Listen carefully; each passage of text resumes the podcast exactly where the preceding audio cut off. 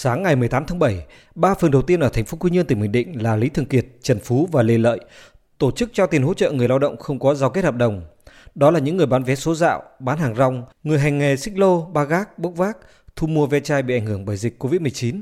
Mức hỗ trợ là 1,5 triệu đồng mỗi người. Bà Nguyễn Thị Phước, 53 tuổi, ở khu phố 2 phường Lý Thường Kiệt cho biết, từ ngày dịch Covid xảy ra, cả gia đình không có nguồn thu nhập nào. Bà kiếm sống từ việc thu mua ve chai, giờ hàng quán nghỉ bán nên chẳng có gì để nhặt. Các con của bà bán đồ ăn, nước uống về hè giờ cũng phải nghỉ bán. Nhận được tiền hỗ trợ, bà lập tức đi mua gạo và một số thực phẩm để dành cho những ngày tới. Trong số những người xếp hàng chờ nhận tiền hỗ trợ, mỗi người một công việc, hoàn cảnh khác nhau nhưng đều khó khăn. Ông Thiều Dũng ở phường Lý Thường Kiệt cho biết, nhiều năm qua ông chạy xe ôm kiếm sống, các con của ông đều lập gia đình nhưng cũng khó khăn nên ông tự nuôi thân. Nhận được tiền hỗ trợ từ nghị quyết 68, ông rất vui. Được chính quyền địa phương cho tôi nhận quà là hỗ trợ cho người thất nghiệp thì tôi ờ, thành thật cảm ơn chính phủ và chính quyền địa phương và các đoàn thể.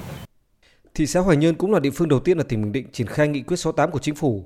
Theo tinh thần nghị quyết 68 của chính phủ, thị xã Hoài Nhơn đã lập danh sách khoảng 2.000 trường hợp khó khăn cần được hỗ trợ sớm. Ngay sau đó, huyện đã chủ động ứng ngân sách để hỗ trợ người dân. Ông Trần Hữu Thảo, Phó Chủ tịch Ủy ban nhân dân thị xã Hoài Nhơn cho biết thị xã cũng đã chủ động tạm ứng cái nguồn kinh phí của mình để mình chi trả cho các đối tượng theo quy định này. Và thị xã đang chỉ đạo rất là quyết liệt, yêu cầu tất cả các xã phường khi nhận hồ sơ của bà con thuộc cái nhóm đối tượng quy định, phải khẩn trương trình ủy ban nhân thị xã để mà ký quyết định kịp thời. Thời gian tối đa kể từ khi nhận hồ sơ cho đến khi ra quyết định, tuyệt đối không quá hai ngày. Đến nay, tỉnh Bình Định đã thống kê được khoảng 28.600 người lao động không có giao kết hợp đồng lao động phải tạm ngừng hoạt động theo quyết định của Ủy ban dân tỉnh để phòng chống dịch bệnh COVID-19, thuộc diện được hỗ trợ từ gói hỗ trợ 26.000 tỷ đồng của chính phủ.